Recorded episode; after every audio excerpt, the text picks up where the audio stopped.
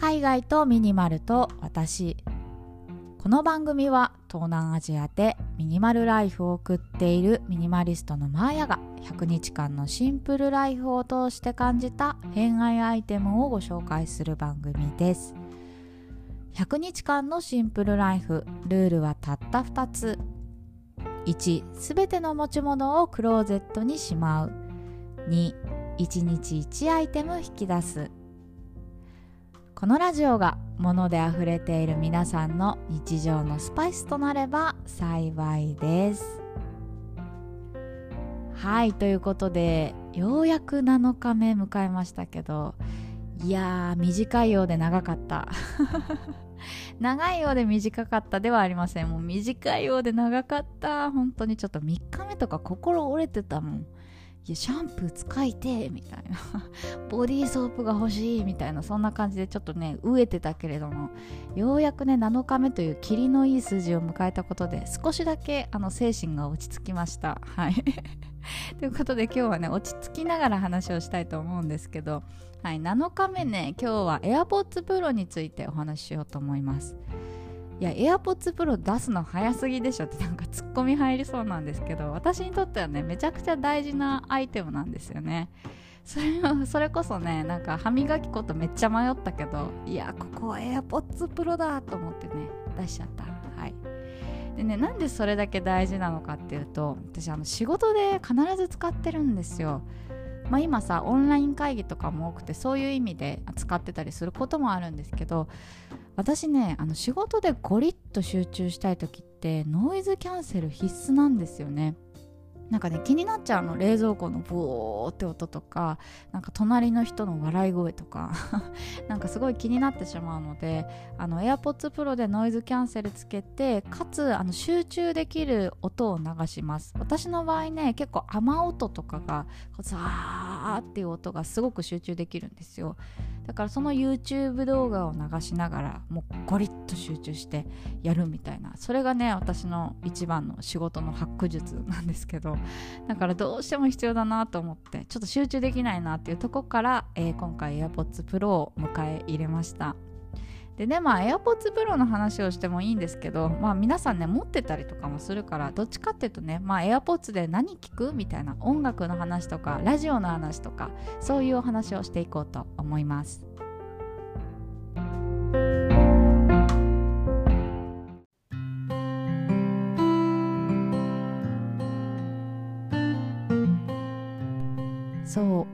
と、まあ、ラジオの話する前に、まあ、デバイスの話をしたいんですけど皆さんどんなの使ってますか？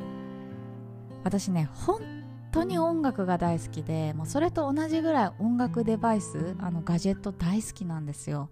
でね過去本当にいろいろ使ってきました、まあ、もちろんね有線のイヤホンから始まりでワイヤレスイヤホン Bluetooth が登場しそこからね Bluetooth のヘッドホンノイズキャンセルがあるやつ。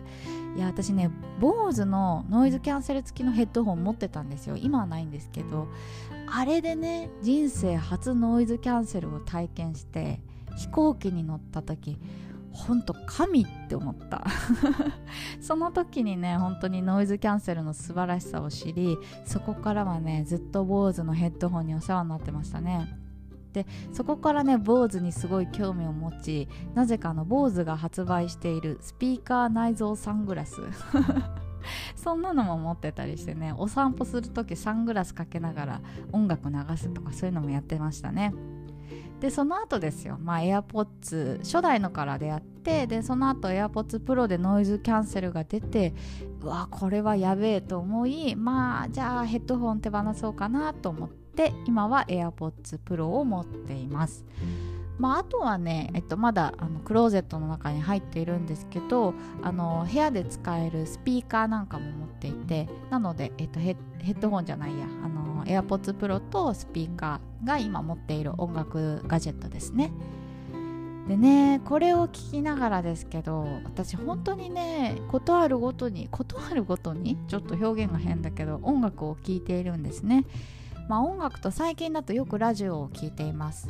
私あの Spotify をね年間契約しているので基本的にあの Spotify の、えー、入っている、えー、アーティストさんだったりとかラジオなんかをよく聞いてますで皆さんどんなの聞きますか？もう本当にさ音楽と本ってその人のなんか思考がバレちゃうっていうか頭の中がバレちゃう感じでちょっとね恥ずかしいんですけど私はねもう昔から好きなのがあのゆきさんと椎名林檎さんなんですよね。いやあのお二人のね世界観がもうちょっとたまらなく好きすぎて私のね言葉のその辞書が少なさすぎるというちょっと問題があるんですけれども好きすぎる以上の言葉が出てこないっていうね。なんだろうね。なんか声が好きなんですよ。私さ今ラジオやっててすごい思うんですけどどんなに話が上手でもやっぱりその人の声が魅力的だってドハマりしない限り聞き続けられなくてでそれってね結構音楽も同じなんですよね。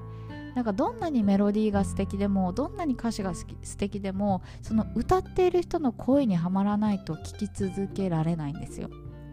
でゆきさんも椎名林檎さんもめちゃくちゃさあの声が特徴的なアーティストさんじゃないですか特にゆきさんとかさ喋っている声はわりかし低めなのに歌うと本当にスコーンって抜けるような高音とかなんか本当にね包み込んでくれるような温かい低音もあるんですけどもうその辺がねちょっと声が特徴的すぎて私は好きです。でねあとはまあやっぱ世界観も独特な人が好きなんですよね。なんか椎名林檎さんの私「罪と罰」っていう曲が好きなんですけどもうあれとかさちょっと何言ってるのみたいな。これ褒め言葉ね。褒め言葉なんだけれどもちょっと何言ってるかわからないみたいな。あのほんと林檎様の世界観。あの足を一歩踏み入れるだけで怪我しそうなちょっとピリピリした空気感とかがたまらなく刺さっております。からねこの2人の新曲もちろんねこれ以外のアーティストさんもよく聞くし本当になんかインディーズの方からメジャーな方まではたまた洋楽から邦楽までいろんなあのジャンルのものを本当に雑食で聴いているんですけどこの二方だけ私ずば抜けて大好きです。もしねこうやってゆきさんとか椎名林檎さんみたいに声が特徴的で世界観がめちゃ独特なアーティストさんがいらっしゃったらぜひ教えていただけると嬉しいです。速攻で聞きに行きます。はい。でね最近はまあ音楽に加えてラジオも聴くようになりました。これはね自分がラジオ配信を始めてからラジオの魅力に気づき YouTube 民からラジオ民に移動したなんかそんな感じなんですけどやっぱりさラジオってなんだろうな。ほっこりさせますよね。それで私もラジオやってるんだけどさこのコロナ禍で私すごいねラジオに支えられてるんですよ。今私ね、まあ、ベトナムで1人暮らしをしてるんですけどベトナムってさロックダウン中でで私あのベトナムでね日本語教師の仕事をしてるんですけど今学校も休みなんですよ。だからさ本当に誰とも会わなくて一日一言も喋らねえみたいな。そんな日もあるわけなんですね。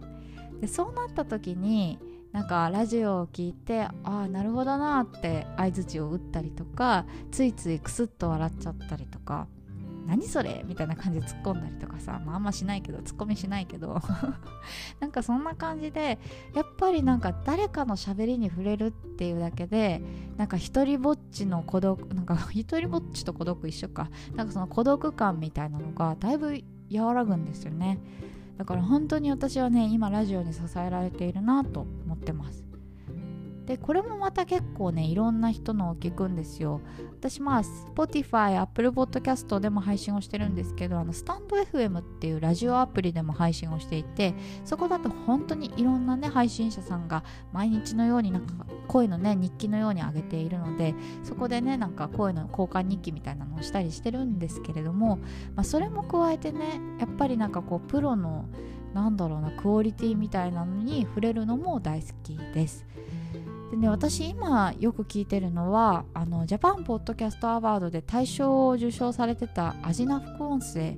これフードエッセイストの平野咲子さんっていう方がパーソナリティでねあの各週の月曜日だったかな配信をされているあのグルメ系のラジオなんですけどもうこれね本当に好きすぎて毎日聞いてる。そう2週間に1回しか放送されないのに毎日聞いてるってちょっと変態なのかなって自分でも思うんですけどそれぐらいねハマっちゃってよく聞いてます